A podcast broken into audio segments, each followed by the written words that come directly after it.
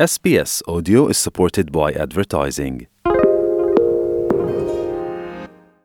આપ છો SBS radio ગુજરાતીની સાથે.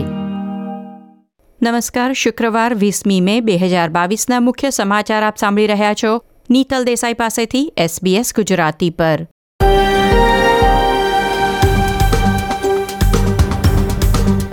આજના મુખ્ય સમાચાર. કોરોના વાયરસનું નિદાન થયું હોય તેવા તમામ ઓસ્ટ્રેલિયન સુધી ફોન વોટિંગની સુવિધા લંબાવવામાં આવી. ન્યૂ સાઉથ વેલ્સમાં મંકી પોક્સ રોગનો પ્રથમ કેસ નોંધાયો. ઓસ્ટ્રેલિયાના ઝેક સ્ટબલી કુકે બસો મીટર બ્રેસ્ટ સ્ટ્રોકમાં વર્લ્ડ રેકોર્ડ નોંધાવ્યો.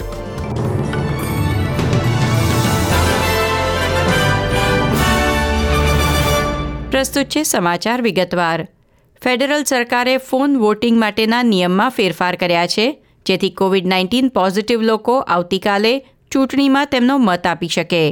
અગાઉ જાહેર થયેલ નિયમ મુજબ, મંગળવારે સાંજે છ વાગ્યા પછી જેમને ખબર પડે કે તેમને કોરોના વાયરસનો ચેપ લાગ્યો છે, તેઓ ફોન દ્વારા મત આપી શકે છે, પરંતુ તે પહેલાં સકારાત્મક પરીક્ષણ કરે, તેમણે પોસ્ટ દ્વારા મત આપવાનો હતો.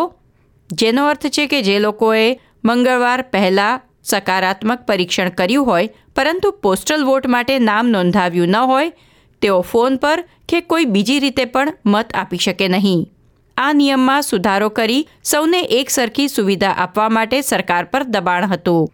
વડાપ્રધાન સ્કોટ મોરિસને શરૂઆતમાં કહ્યું હતું કે સંસદ દ્વારા મંજૂર કરાયેલ કાયદા અંતર્ગત ઓસ્ટ્રેલિયન ચૂંટણી પંચ આ વિષયે નિર્ણય લેશે. પરંતુ હવે પુષ્ટિ કરી છે કે સરકારે નિયમમાં સુધારો કર્યો છે. નવા સુધારા હેઠળ કોવિડ નાઇન્ટીનનો ચેપ લાગ્યો હોય અને શુક્રવાર સાંજના છ વાગ્યા સુધી આઇસોલેશનમાં રહેવાનું હોય તેવા તમામ લોકો હવે ફોન ઉપર મતદાન કરી શકશે.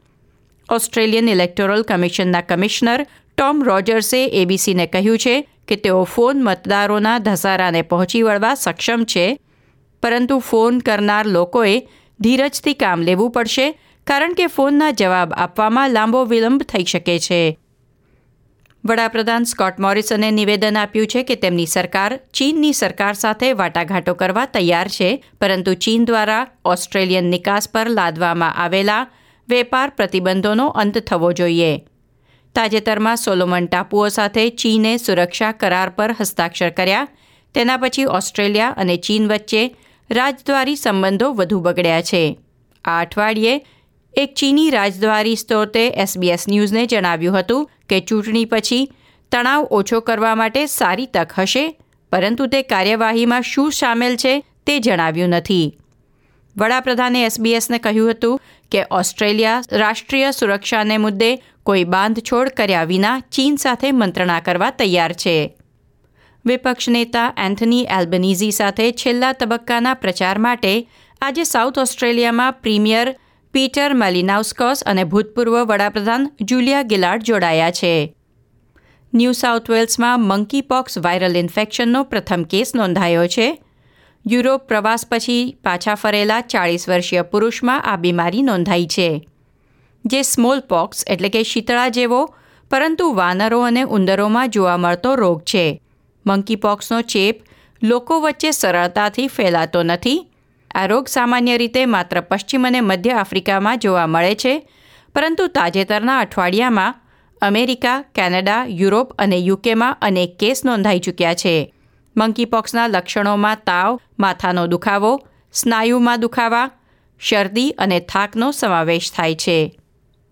આંતરરાષ્ટ્રીય સમાચારોમાં પાકિસ્તાને અર્થવ્યવસ્થાને સ્થિર કરવા તમામ બિનઆવશ્યક લક્ઝરી ચીજોની આયાત પર પ્રતિબંધ મૂક્યો છે. જે વસ્તુઓની આયાત પર પ્રતિબંધ મૂકવામાં આવશે, તેમાં car mobile phone, home appliances અને કોસ્મેટિક્સનો સમાવેશ થાય છે. પાકિસ્તાનના માહિતી પ્રધાન મરિયુમ ઔરંગઝેબે દાવો કર્યો છે કે ભૂતપૂર્વ વડાપ્રધાન ઇમરાન ખાનની સરકારે ઊભી કરેલ આર્થિક અસ્થિરતા પર કાબૂ મેળવવા આ પ્રતિબંધો આવશ્યક છે. ઓસ્ટ્રેલિયાના ત્રેવીસ વર્ષીય સ્વિમર ઝેક સ્ટબલી કુકે ઓસ્ટ્રેલિયન સ્વિમિંગ ચેમ્પિયનશિપમાં મેન્સ બસો મીટર સ્પર્ધાનો રેકોર્ડ તોડ્યો છે. વર્ષ બે હજાર ઓગણીસમાં રશિયાના એન્ટોન ચુપકોવે નોંધાવેલ રેકોર્ડ ઓસ્ટ્રેલિયન ખેલાડીએ શૂન્ય પોઈન્ટ સત્તર સેકન્ડથી તોડ્યો છે. તેણે બે મિનિટ છ સેકન્ડમાં રેસ સમાપ્ત કરી હતી. અને ક્રિકેટના સમાચારોમાં ઓસ્ટ્રેલિયાએ જુલાઈમાં રમાનાર કોમનવેલ્થ ગેમ્સ માટે મહિલા ટીમની જાહેરાત કરી છે. ગયા મહિને વર્લ્ડ કપ વિજેતા ટીમમાંથી લગભગ તમામ ખેલાડીઓને ટીમમાં યથાવત રાખવામાં આવ્યા છે. બર્મિંગહેમ જતા પહેલાં પંદર ખેલાડીઓની ટીમ આયર્લેન્ડમાં ટી ટ્વેન્ટી ઇન્ટરનેશનલ ટ્રાય સિરીઝમાં ભાગ લેશે. આ સાથે આજના સમાચાર સમાપ્ત થયા. આ પ્રકારની વધુ માહિતી મેળવવા માંગો છો? અમને સાંભળી શકશો Apple podcast Google podcast Spotify કે જ્યાં પણ તમે તમારા પોડકાસ્ટ મેળવતા હોવ.